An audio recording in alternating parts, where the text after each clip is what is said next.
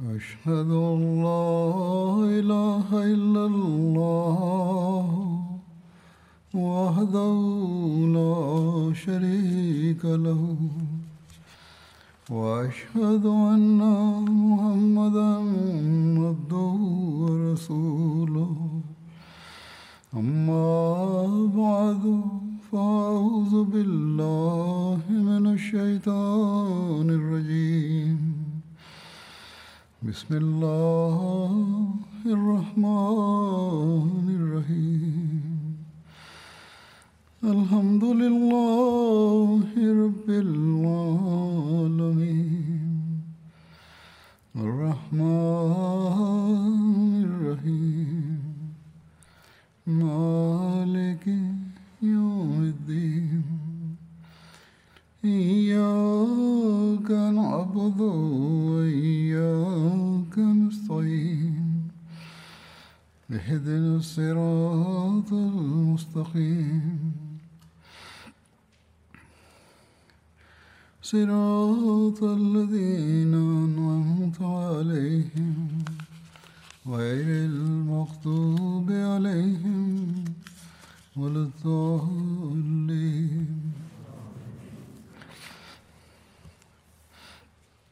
Comme je l'avais dit précédemment, aujourd'hui j'évoquerai les campagnes menées par le calife Abu Bakr contre les Persans. Une des batailles qui a eu lieu était la bataille de Dhatu Salasil ou la bataille de Kazima. Cette bataille a eu lieu au cours du mois de Muharram en l'an 12 de l'Égypte. Cette bataille est connue sous trois noms Dhatu Salasil, Kazima ou la bataille de Hafir. Cette bataille est connue sous le nom de la bataille d'Atu Salasil ou la bataille des chaînes pour la raison suivante. En arabe, Salasil est le pluriel de Silsila qui signifie chaîne.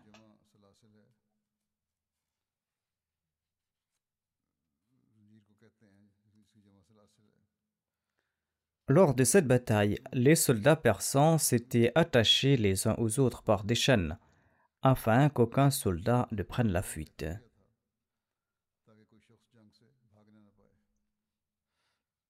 Certains historiens mettent en doute ces faits. Cette bataille entre les musulmans et les persans s'est déroulée tout près de Kazima, de le nom de la bataille de Kazima. Kazima est un hameau situé entre Bassora et le Bahreïn sur le Saif al-Bahar. Cette bataille est aussi connue comme la bataille de Hafir en raison du lieu portant le même nom et où elle s'est déroulée. Khalid bin Walid était le commandant musulman lors de cette bataille et Hormuz était le général persan. L'armée musulmane comprenait 18 000 soldats. Comme mentionné précédemment, Hormuz était le dirigeant persan de la région.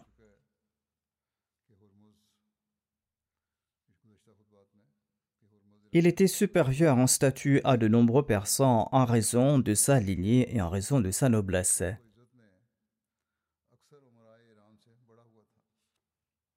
À la place de bonnets ordinaires, les nobles persans portaient des couvre-chefs très précieux, en accord à leur noblesse et en accord à leur statut.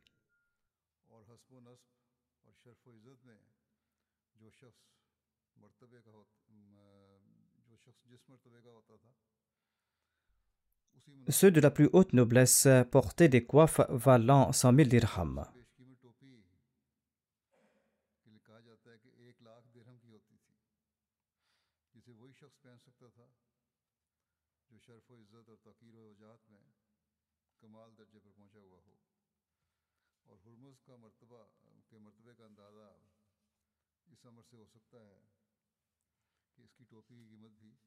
Le couvre-chef de Hormuz valait 100 000 dirhams et cela indique l'importance de son statut.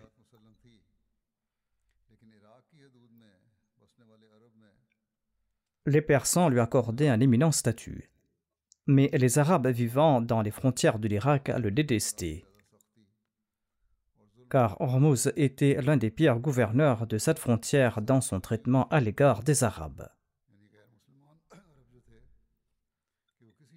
Ces Arabes non musulmans nourrissaient à son égard une telle haine qu'il était devenu pour eux un parangon proverbial de méchanceté, de sorte qu'ils disaient Celui-là est plus infâme qu'Hormuz, ou celui-là est plus méchant qu'Hormuz, ou que celui-là est plus ingrat qu'Hormuz. C'est pour cette raison qu'Hormuz a dû faire face à des raids et des escarmouches de la part des Arabes. D'autre part, il y avait aussi des escarmouches d'Hormuz contre les pirates indiens. En tout cas, Khalid bin Walid avait écrit une lettre à Hormuz avant de quitter Yamama. Khalid bin Walid a dit à Hormuz dans sa lettre Obéis et tu seras en sécurité, ou obtiens une garantie de sécurité pour toi et pour ton peuple, et accepte de payer la dizya. Sinon, tu n'auras personne d'autre à blâmer hormis toi-même. J'ai dressé contre toi une nation qui aime la mort tout comme vous, vous aimez la vie. Lorsque la lettre de Khalid bin Walid est parvenue à Hormuz, il a envoyé la nouvelle à Ardashir Shah, le roi persan, et il a mobilisé ses forces. Hormuz s'est rendu immédiatement à Kazima avec un détachement rapide pour rencontrer Khalid bin Walid. Il s'est avancé avec ses chevaux, mais il n'a pas trouvé Khalid bin Walid sur cette route. Par la suite, il a reçu l'information que l'armée musulmane était rassemblée à Hafir.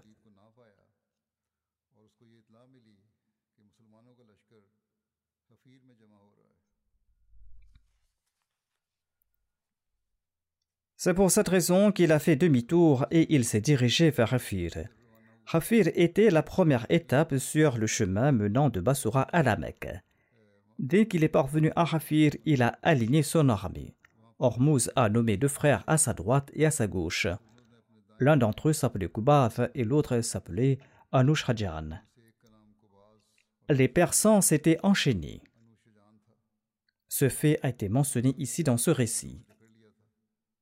Certains des Persans n'étaient pas d'accord avec ce stratagème et ils ont dit à leurs compagnons qui s'étaient enchaînés Vous vous êtes enchaînés pour votre ennemi. Ne le faites pas parce que cela est un mauvais présage.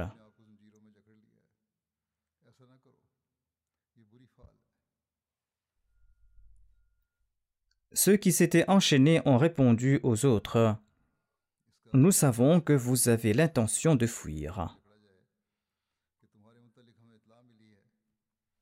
Quand Khalid bin Walid a su qu'Hormuz était à Hafir, il a tourné ses troupes vers Kazima.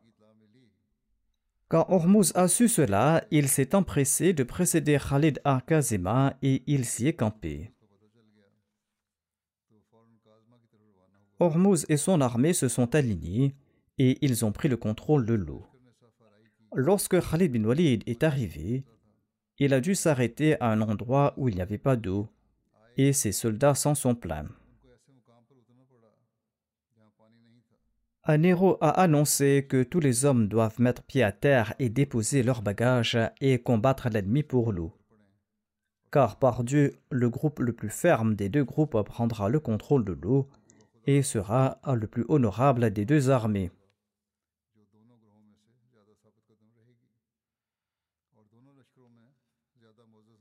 Les soldats ont descendu leurs bagages, la cavalerie n'a pas bougé de sa place, l'infanterie s'est avancée et a attaqué l'ennemi.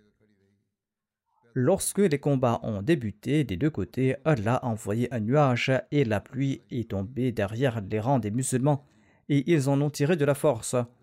Hormuz a préparé un complot pour Khalid. Il a dit à son détachement de défense qu'il va inviter Khalid pour un duel il a dit Je vais retenir son attention et vous devez attaquer Khalid en secret. Ainsi donc, Hormuz est sorti sur le terrain et Khalid est descendu de son cheval. Hormuz est également descendu de son cheval et il a invité Khalid pour un duel. Khalid a marché vers lui et tous deux se sont battus. Ils ont échangé des coups. Khalid a pu battre Hormuz et la défense d'Hormuz, agissant par traîtrise, a attaqué Khalid et l'a encerclé. Généralement, lors des duels, aucune tierce personne ne lance d'attaque contre un des combattants. En tout cas, ici, les soldats d'Hormuz ont attaqué Khalid. Malgré cela, Khalid a tué Hormuz. Dès qu'Al-Kaka bin Amr a vu la perfidie des Persans, il a attaqué les défenseurs d'Hormuz et il les a encerclés et il les a mis à mort. Les Persans ont été vaincus et ont pris la fuite. Kubath et Anushrajan faisaient partie de ceux qui se sont enfuis. Les musulmans ont poursuivi les Persans dans l'obscurité de la nuit et ils les ont tués jusqu'au grand pont de l'Euphrate où se trouve aujourd'hui Bassora. À la fin de la bataille, Khalid a réuni le butin. Il y avait également des chaînes égales à la charge d'un chameau. Leur poids était d'environ 1000 rattal, soit environ 375 kilos.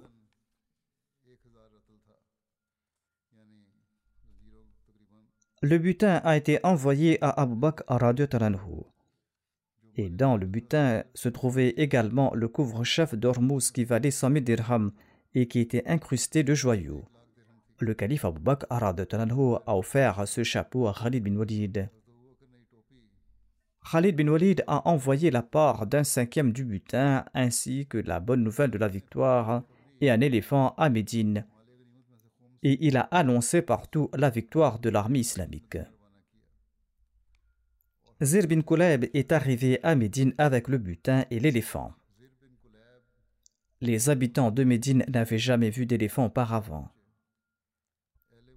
Non seulement les Médinois, mais aucun autre habitant de l'Arabie n'avait jamais vu d'éléphant, à l'exception de ceux qui avaient vu les éléphants d'Abraham. L'éléphant a été défilé dans toute la ville, et les vieilles femmes étaient très surprises de le voir. Et elles demandaient si ce qu'elles voyaient était vraiment une création de Dieu. Elles pensaient qu'il s'agissait d'une invention humaine. Le calife Abu Bakr a renvoyé cet éléphant à Khalid bin Walid avec Zir.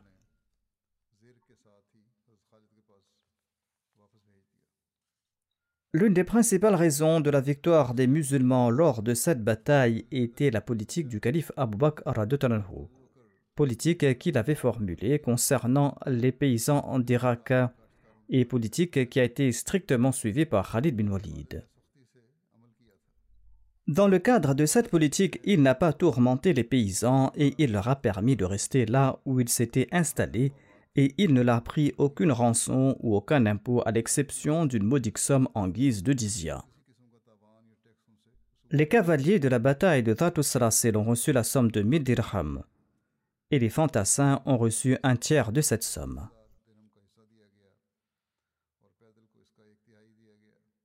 La bataille de Kazima a eu des conséquences marquantes. Cette bataille a ouvert les yeux des musulmans. Ils ont constaté que les Persans dont la renommée s'était fait entendre depuis longtemps, n'ont pas pu tenir tête à leur maigre armée malgré toute leur force. Les musulmans ne pouvaient même pas imaginer la quantité de butin qu'ils ont pu obtenir lors de cette bataille. La bataille d'Ubulla s'est déroulée en l'an 12 de l'Égypte. Le calife Abu Bakr a ordonné à Khalid bin Walid de commencer la campagne militaire en Irak depuis Ubulla, qui était un point frontalier sur le golfe Persique. Les caravanes commerciales venant en Irak de l'Inde et du Sindh séjournaient d'abord à Ubulla. La conquête d'Ubulla est mentionnée dans deux récits. Selon le premier récit, les musulmans ont conquis Ubulla une première fois sous le règne du calife Abu Bakr. Mais Ubulla est tombé de nouveau en possession des Persans. Et les musulmans l'ont complètement occupé par la suite au cours du califat d'Omar bin al-Khattab. Selon un autre récit, Ubulla a été conquis à l'époque du calife Omar. Cependant, Tabari a brièvement mentionné cette bataille en évoquant le califat d'Abu Bakr dans son livre. Il écrit que l'histoire de la conquête de au cours du califat d'Abu Bakr est contraire aux récits des biographes connus et des récits authentiques. Utbah bin Razwan avait conquis Ubullah en l'an 14 de l'Égypte à l'époque du calife Omar radhiyallahu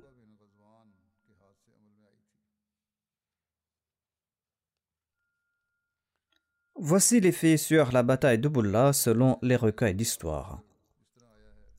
Certains historiens disent que cette bataille a eu lieu la première fois à l'époque d'Abu Bakr mais certains nient ces faits, ajoutant que cette bataille a eu lieu au cours du califat d'Umar. Mais les livres d'histoire évoquent la bataille et la conquête de Bulla au cours des règnes bénis d'Abu Bakr et d'Umar. On en déduit que la première victoire a eu lieu au cours du règne d'Abu Bakr mais plus tard, le peuple de Boulla s'est rebellé et a obtenu son indépendance grâce à l'aide navale des Persans. Par la suite, Ubudla a été conquis de nouveau au cours de l'époque bénigne du calife Omar Voici les détails concernant la bataille de Boudla. À la fin de la bataille de Zatus Sarasil, Khalid bin Walid a envoyé Muthanna à la poursuite de l'armée vaincue des Persans. Et il a aussi envoyé en même temps Markhil à Obulla pour y recueillir le butin et pour prendre les prisonniers. Markhil est parti à Obulla et il est arrivé à Obulla où il a recueilli le butin et les prisonniers. Voici les détails de la conquête de Bulla plus tard à l'époque de l'ère bénie du calife Omar de Lanhou. Le calife Omar a envoyé Utba bin Razwan à Basura en l'an 14 ou en l'an 16 de l'Égypte. Utba est resté là-bas pour un mois. Les gens de Boula sont sortis pour le combattre. Ils étaient 500 soldats persans qui étaient chargés de protéger Ubullah. Utba les a combattus et les a vaincus. Et les Persans sont entrés dans la ville et Utba est retourné dans son armée. Allah a frappé de terreur les Persans, ils ont abandonné la ville, ils ont pris leur bateau avec euh, leurs bagages et ils ont traversé le fleuve. C'est ainsi que toute la ville était vide, les musulmans sont entrés dans la ville, ils ont obtenu beaucoup de biens, des armes et d'autres objets. Ils ont aussi fait des prisonniers. L'apport du Khums a été déduit de tous ces biens et le reste du butin a été distribué parmi les combattants le nombre de musulmans était de 300.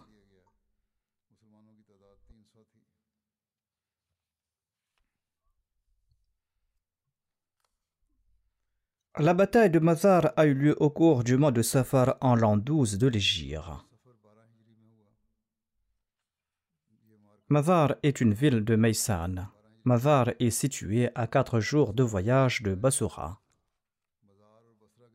Le jour de cette bataille, les soldats disaient Le mois de Safar est là, et tous les cruels et les rebelles seront tués là où les rivières se rencontrent. Hormuz était le rival de Khalid bin Walid lors de la bataille de Zatus Salasil. Il avait écrit à son roi pour obtenir de l'aide. Et le roi avait envoyé une armée sous la direction de Karin pour l'aider. Cette armée était arrivée à Mazar lorsqu'elle a reçu la nouvelle de la défaite de Hormuz et la mort de Hormuz lors de la bataille de Zatu Les troupes vaincues d'Hormuz étaient également venues rencontrer Karin à Mazar. Et les soldats d'un détachement disaient aux autres troupes Si vous êtes divisés aujourd'hui, vous ne pourrez plus jamais vous rassembler. Ainsi donc, rassemblez-vous pour relancer l'attaque tout de suite l'armée en déroute et les nouveaux renforts qui arrivaient, ou la nouvelle armée qui venait de la Perse se sont rencontrés, et ils s'encourageaient mutuellement à combattre. Les vaincus qui s'étaient enfuis disaient La nouvelle armée est arrivée avec le soutien du roi et Karine et son général. Il se peut que Dieu nous accorde le dessus et que Dieu nous délivre de notre ennemi et que nous puissions couvrir nos pertes. Ils ont suivi ces consignes et ils ont campé à Mazar. Karin a nommé Kubad et Anushhajan à l'avant-garde. Ils s'étaient échappés lors de la bataille de Zatusrasil. D'autre part, Muthanna et Mohanna ont informé Khalid bin Walid à propos de ses préparatifs de la nuit. Dès que Khalid bin Walid a obtenu l'information sur Karin, il a distribué le butin obtenu lors de la bataille de Zatusrasil à ses combattants à qui Dieu a octroyé ce butin et il a accordé davantage du khums à ceux qui en voulaient. Le reste du butin obtenu lors de la bataille de Zatu Sarasil et la bonne nouvelle de la victoire ont été envoyés au calife Abu Bakr Khalid bin Walid a également informé le calife que les forces vaincues lors de la bataille de Sarasil ainsi que la nouvelle armée sous l'égide de Karin s'étaient rassemblées en un seul endroit. Khalid est parti de là et il s'est approché pour affronter l'armée de Karin sur le champ de bataille à Mazar. Et il a aligné son armée. Le combat a éclaté entre les deux belligérants et ils se sont battus avec beaucoup de férocité. Karin est sorti pour défier les musulmans au combat individuel. Khalid et Maqil bin Asha se sont avancés pour le rencontrer. Tous deux ont couru vers Karin, mais Makil a atteint Karin avant Khalid et il l'a tué. Asim a tué Anushrajan et Adi a tué Qubaz. Après la mort de ces trois chefs, les Persans ont perdu le courage et ils ont abandonné le champ de bataille. Un grand nombre de Persans ont été tués lors de cette bataille et ceux qui ont été repoussés ont fui dans leurs bateaux. Khalid bin Walid est resté à Mazar et il a offert les biens de chaque victime persan, quelle que soit leur valeur, aux combattants qu'il avait tués. Il a également distribué les biens entre eux. Et il a également donné une part du Khums à ceux qui se sont distingués lors du combat. Et le reste du Khums a été envoyé à Médine avec une délégation dirigée par Saïd bin Norman. Selon un récit, 30 000 personnes ont été tuées lors de cette bataille, en sus de ceux qui se sont noyés dans le canal. On dit que si l'eau n'avait pas fait office d'obstacle, pas un seul d'entre eux n'aurait survécu. Les fuyards étaient désorganisés et ils ont tout abandonné derrière eux. Après la bataille, ceux qui ont pris part au combat et ceux qui ont soutenu l'armée persane ont été emprisonnés avec leurs familles. Abul Hassan Basri faisait également partie de ces prisonniers. Abul Hassan Basri était l'imam de Hassan Basri, qui était un célèbre prédicateur et soufi de Bassora. Il s'était converti à l'islam. On raconte qu'après l'emprisonnement d'Abul Hassan Basri, il a été emmené à Médine où sa maîtresse l'avait libéré. Après cette victoire, la population a été traitée avec une grande indulgence. Les paysans et les autres ont été incités à payer l'adizia sans aucun inconvénient.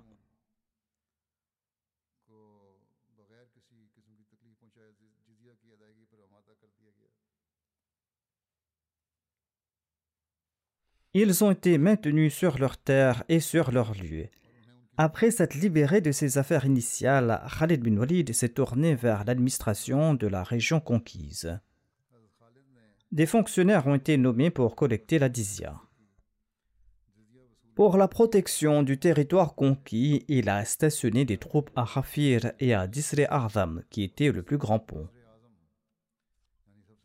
Ces troupes ont été mieux organisées et il a placé tous les détachements sous la direction des officiers et il leur a donné des consignes très strictes, notamment d'être vigilants concernant les mouvements secrets et ouverts de l'ennemi et de les combattre quand l'occasion se présentait. Quelle plus grande preuve de la maîtrise de l'art de la guerre par Khalid bin Walid que dès le début de son avancée en terre persane, les puissantes armées de Khosroès ont commencé à être vaincues et leur courage et leurs ambitions se sont refroidis. La bataille de Mazar a eu lieu à une courte distance de Hira, Hira qui est située à mi-distance entre le golfe Persique et Madain. Après s'être occupé des derniers aspects de cette bataille, Khalid bin Walid s'est mis en route pour s'informer des mouvements de l'ennemi et pour s'assurer que l'ennemi ne se rassemblait pas contre les musulmans.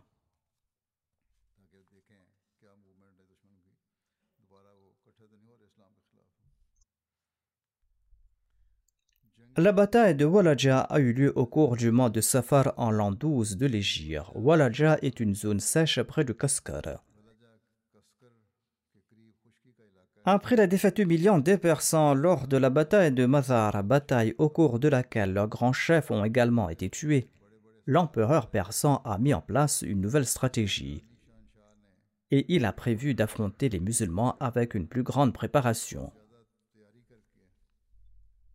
Ainsi donc, l'État persan a invité à la cour du roi persan les dirigeants de la tribu Bakar bin Wail, une grande tribu de chrétiens qui vivaient en Irak et les Persans les ont persuadés de se battre contre les musulmans et à mettre en place une armée.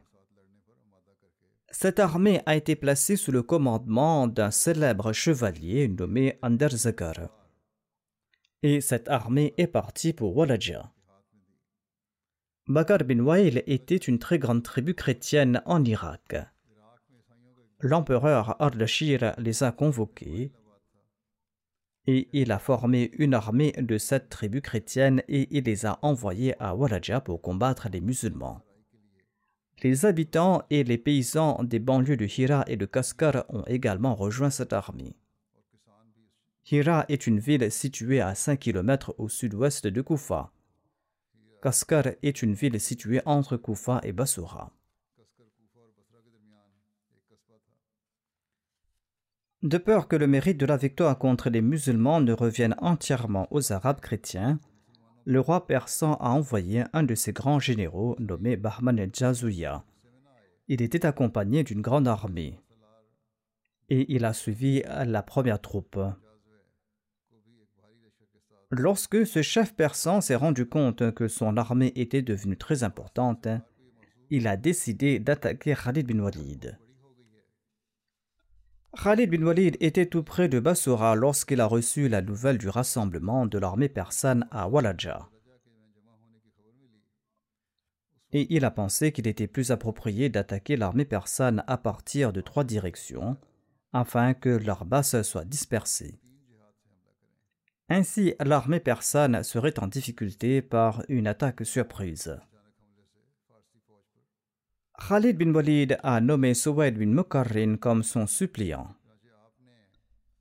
Et il lui a ordonné de rester à Rafir et de partir à la rencontre des gens qu'il avait laissés sur la rive inférieure du fleuve Tigre. Il leur a ordonné d'être à l'affût de l'ennemi à tout moment et de ne pas être négligent ou complaisant. Il a pris son armée et il a avancé vers Waladja et il a fait face à l'armée ennemie et à ses partisans. Une bataille féroce a eu lieu. Khalid bin Walid avait tendu une embuscade des deux côtés de l'ennemi par des combattants et finalement, les deux troupes embusquées ont attaqué l'ennemi des deux côtés. Les forces persanes ont fui dans la déroute, mais Khalid bin Walid les a encerclés par le front et les deux troupes ont tendu une embuscade par derrière.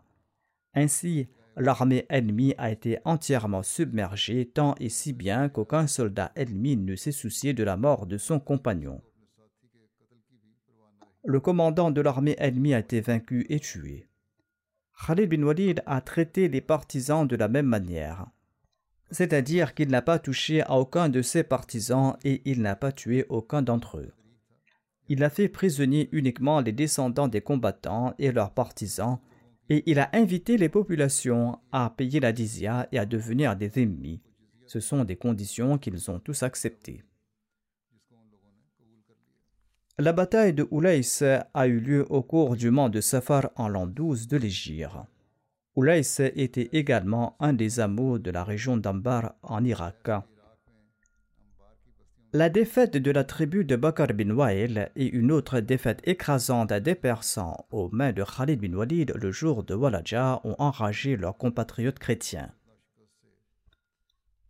Ils ont écrit des lettres aux Persans et ces derniers ont correspondu avec eux et tous se sont réunis à Oulais. Abdul Aswad Ijli a été nommé leur chef. Le roi persan a demandé à Bahman Jazouya de se rendre à Oulais avec son armée et de rencontrer les chrétiens de la Perse et d'Arabie qui y sont rassemblés. Cependant, Bahman n'a pas accompagné son armée, mais il a envoyé un autre illustre brave nommé Jabban à sa place. Il lui a ordonné d'instiller dans le cœur du peuple un esprit de guerre, mais de ne pas débuter la bataille contre l'ennemi avant son arrivée, sauf si l'ennemi prenait l'initiative. Jabban est parti pour Laïs.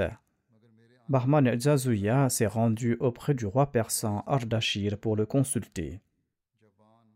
Mais là-bas, il a constaté que le roi était malade. Bahman Jazouya est parti à sa rencontre pour le visiter et n'a envoyé aucune instruction à Jaban. Ainsi donc, Jaban est parti tout seul pour le front avec l'armée, et il est arrivé à Oulais au cours du mois de Safar. Les chrétiens arabes de diverses tribus et de la banlieue de Hira ont afflué à Jaban. Lorsque Khalid bin Walid a su à propos du rassemblement de ces groupes chrétiens, il est sorti pour les combattre, mais il ignorait que Jaban s'était également approché. Khalid est sorti uniquement avec l'intention de combattre ces Arabes chrétiens, mais il a dû confronter Jaban à Oulais. Lorsque Jaban est arrivé à Oulais, les Persans ont demandé à Jaban si les soldats devaient s'occuper des musulmans en premier ou prendre leur repas. Autrement dit, s'ils devaient lancer la bataille ou prendre le repas pour ensuite combattre l'ennemi.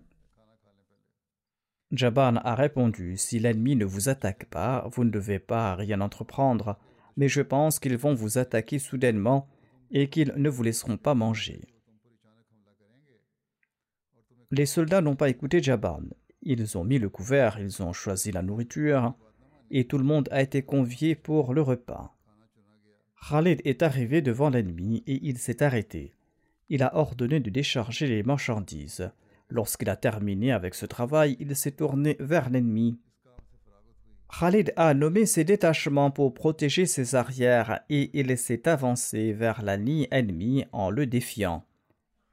Il a demandé où se trouve Abjar, où se trouve Abdullah Swad, où est Malik bin Aïth, à l'exception de Malik, tout le monde est resté silencieux en raison de leur lâcheté. Malik s'est avancé pour le duel. Khalid lui a dit D'entre tous, qu'est-ce qui t'a donné le courage de venir me combattre? As-tu la force de me combattre? En disant cela, Khalid l'a frappé et l'a tué. Les Persans ont dû se lever avant qu'ils n'aient la chance de prendre leur repas. Jabban a dit à ses soldats ne vous avais-je pas demandé de ne pas commencer à manger? Par Dieu, aucun général ne m'a jamais terrifié comme celui d'aujourd'hui lors de cette bataille. Quand les soldats n'ont pas pu prendre leur repas, eh bien, pour exhiber leur bravoure, ils ont déclaré Nous laissons la nourriture pour l'instant jusqu'à ce que nous nous débarrassions des musulmans. Nous allons revenir manger par la suite. Jaban a déclaré par Dieu, je pense que vous avez gardé cette nourriture pour l'ennemi. C'est-à-dire, ne pensez pas que vous allez retourner triomphant pour ensuite manger cette nourriture. Je pense que c'est votre ennemi qui mangera cette nourriture, c'est-à-dire les musulmans, mais vous n'en avez pas confiance. Écoutez-moi, ajoutez du poison à votre nourriture. Si vous retournez victorieux, eh bien cette perte sera maudique. Si l'ennemi est victorieux, eh bien vous auriez fait quelque chose qui fera souffrir l'ennemi, l'ennemi qui va manger de la nourriture empoisonnée. Mais les soldats étaient confiants de leur victoire. Ils ont déclaré Ce n'est pas la peine d'empoisonner notre pas. Nous allons gagner la bataille aisément et ensuite nous allons revenir pour manger. Khalid a déployé son armée comme il l'avait fait lors des batailles précédentes. La bataille s'étant suivie, elle était féroce. Les Persans attendaient l'arrivée de Bahman, c'est pour cette raison qu'ils se sont battus avec beaucoup d'acharnement. Jaban leur donnait l'espoir que Bahman allait venir avec une grande armée et qu'il était sur le point d'arriver. En fait, en raison de la maladie du roi persan, Bahman n'a pas eu l'occasion de parler de la situation au roi, ni n'a-t-il eu l'occasion d'avancer avec son armée, voire il n'avait pas de contact avec Jaban. Les musulmans ont combattu les Persans avec beaucoup d'acharnement lors de cette bataille. La bataille était féroce. Se référant à l'enthousiasme de l'armée persane et à l'état affaibli des musulmans, un biographe écrit que les chrétiens ont attaqué en premier, mais leur chef Malik bin Qais a été tué.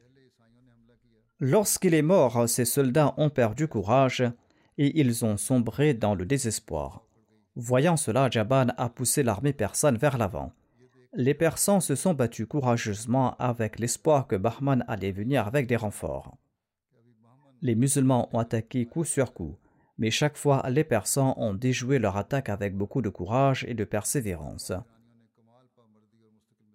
Constatant que les moyens matériels étaient insuffisants, Khalid bin Walid a humblement levé ses mains et il a supplié Ô Allah, si tu m'accordes la victoire sur mes ennemis, je ne laisserai aucun soldat ennemi en vie.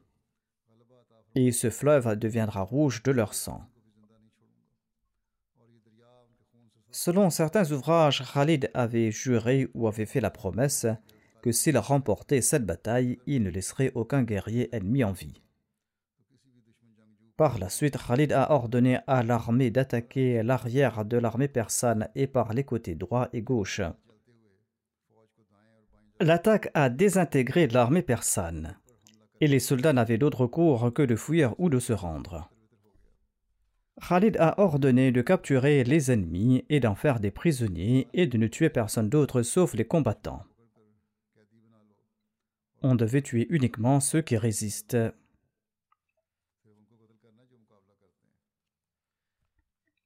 La cellule de recherche a présenté une note à ce propos. Et selon moi, la conclusion semble correcte. De nombreux biographes et historiens, dont Tabari, ont mentionné que selon la promesse faite par Khalid dans sa prière, ces prisonniers ont été tués et jetés dans le canal tout au long d'une journée et d'une nuit, rendant ainsi l'eau de ce canal rouge de leur sang. C'est-à-dire non seulement se sont-ils battus contre les guerriers ennemis, mais ils ont également tué des prisonniers, et c'est pour cette raison que ce canal est connu comme le Naharuddam ou le canal du sang. Mais cela ne semble pas être vrai, notamment que des prisonniers ont été tués et que leur sang a été jeté dans le canal certains biographes ont été coupables de négligence ou d'exagération. Ou il est tout à fait possible que ceux qui ont délibérément créé des fausses histoires de cruauté, de brutalité dans les batailles islamiques aient inclus de tels événements là où l'occasion se présentait. Parmi ces historiens, il y avait aussi des ennemis ou ceux qui nourrissaient de l'inimitié ou de la haine contre les musulmans et qui aurait prétendu que les musulmans ont tué des prisonniers et qu'ils ont déversé leur sang dans le canal. En tout cas, il semble que ces faits ont été rapportés avec de telles intentions afin de tromper les gens et afin de leur faire croire que les musulmans ont persécuté et ont tué des prisonniers innocents. De prime abord, tuer les prisonniers n'était pas un acte répréhensible selon les règles et les coutumes de guerre de l'époque. Mais durant les guerres islamiques, en particulier à l'époque du saint prophète Mohammed soit lui et de ses califes bien guidés, des prisonniers n'ont pas été tués de cette façon. Bien que le nombre de tués lors de ces batailles ait atteint des milliers ou des centaines de milliers, tous ces soldats ont été tués au cours des combats. Une étude des batailles menées par des généraux à l'instar de Khalid bin Walid prouve qu'il a, dans la mesure du possible, épargné la vie de chaque personne qui a déposé les armes ou qui a fait preuve d'obéissance. Malgré les affabulations de certains historiens, l'on constate que Khalid avait des preuves et des raisons concrètes pour l'exécution de certains ennemis sur le champ de bataille. En tout cas, une étude de ces faits démontre que cela semble être l'histoire fabriquée de toutes pièces. En effet, certains des historiens et des biographes qui décrivent en détail ces lieux et les moindres aspects de ces événements n'ont même pas mentionné cet incident sur l'exécution des prisonniers. Cela prouve donc qu'il s'agit d'histoires fabriquées de toutes pièces. Un des écrivains est connu pour la liberté de son opinion et évoque sur l'histoire des faits contestables et inacceptables. Ayant mentionné cet incident, il affirme que les narrateurs ont exagéré à l'extrême les faits de cet incident.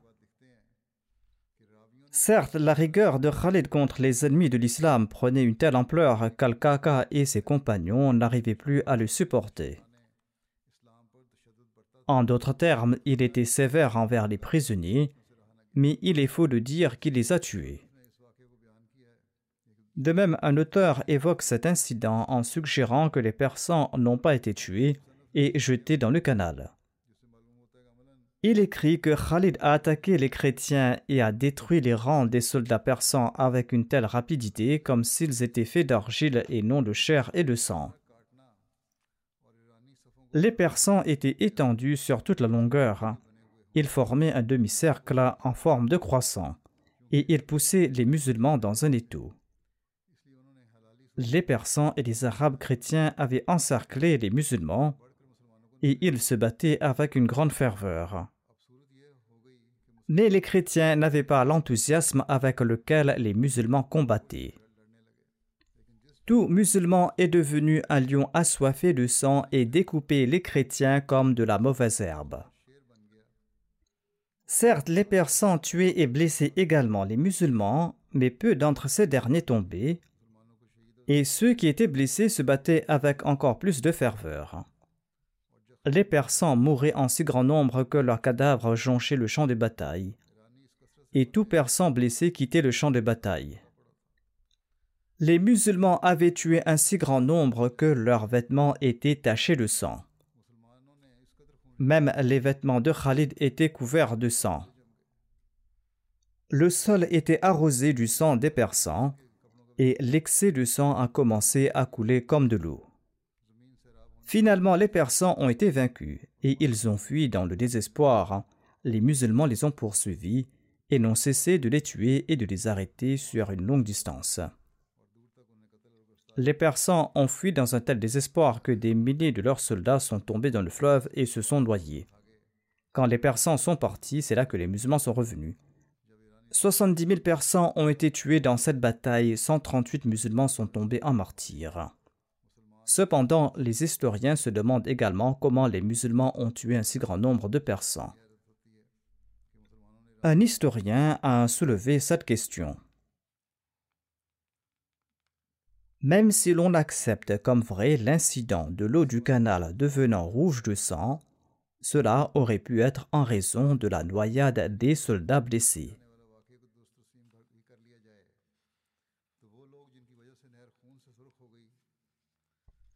On peut donc dire que ces récits ont été ternis d'exagération dans une certaine mesure. Cela a offert des opportunités à certains qui s'en sont pris aux batailles de l'islam et qui s'en sont pris à la personne de Khalid bin Walid. Ils ont accusé les musulmans d'avoir commis des atrocités lors de ces batailles.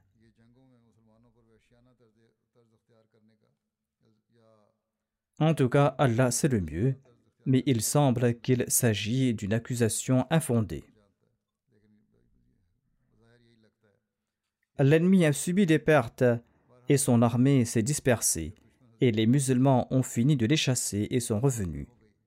Par la suite, Khalid s'est présenté devant la nourriture et a déclaré Ceci est pour vous, je vous l'offre, ceci est à vous. Quand l'envoyé d'Allah sallam, trouvait de la nourriture préparée par l'ennemi ayant fait le champ de bataille, il distribuait ce repas à son armée. Les musulmans ont consommé ce repas comme dîner. 70 000 soldats ennemis ont péri lors de la bataille d'Oulais comme mentionné. Voici le récit de la victoire d'Amrishia. Allah l'a conquis sans aucune bataille en l'an 12 de l'Égypte. Amrishia est le nom d'un lieu en Irak. Khalid a terminé avec la victoire d'Oulais. Il a fait des préparatifs et il s'est rendu à Amrishia. Mais avant son arrivée, les habitants avaient rapidement abandonné la ville et s'étaient enfuis et se sont dispersés dans le Sawat.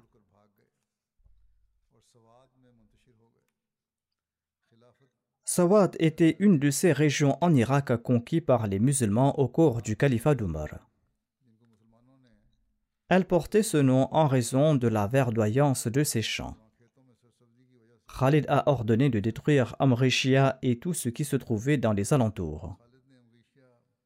Amrishia était une ville égale à Hira. Oulais était le poste militaire de ce lieu. À Amrishia, les musulmans ont obtenu plus de butin qu'ils n'ont jamais reçu dans aucune bataille jusqu'à celle de Dhatu Salasil.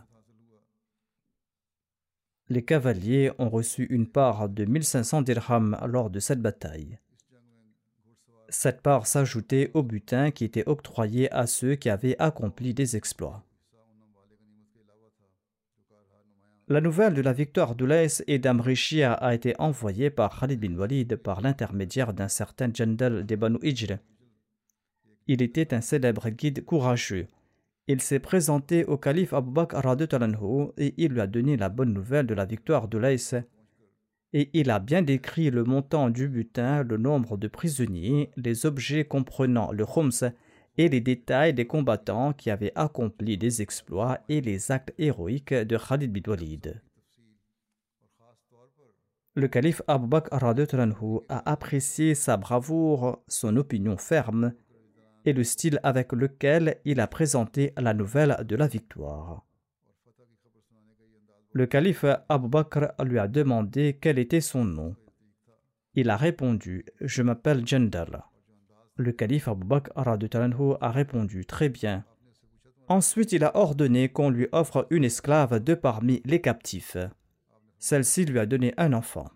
En cette occasion, le calife Abu Bakr a déclaré Aucune femme ne pourra donner naissance à quelqu'un comme Khalid bin Walid. Je mentionnerai le reste à l'avenir, Inshallah.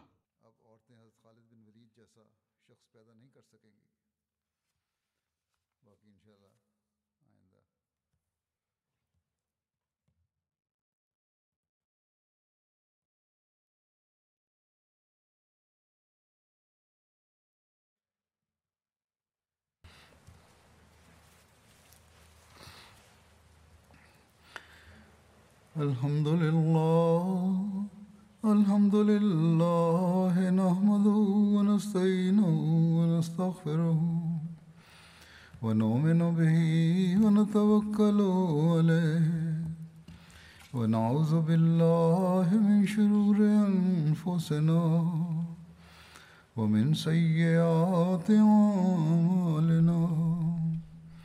من يهده الله فلا مضل له ومن يضلل فلا هادي له ونشهد ان لا اله الا الله ونشهد ان محمدا عبده ورسوله عباد الله رحمكم الله إن الله يأمر بالعدل واللسان وإيتاء ذي القربى وينهى عن الفحشاء والمنكر والبغي يعظكم لعلكم تذكرون. اذكروا الله يذكركم. ودوه يستجب لكم ولذكر الله أكبر.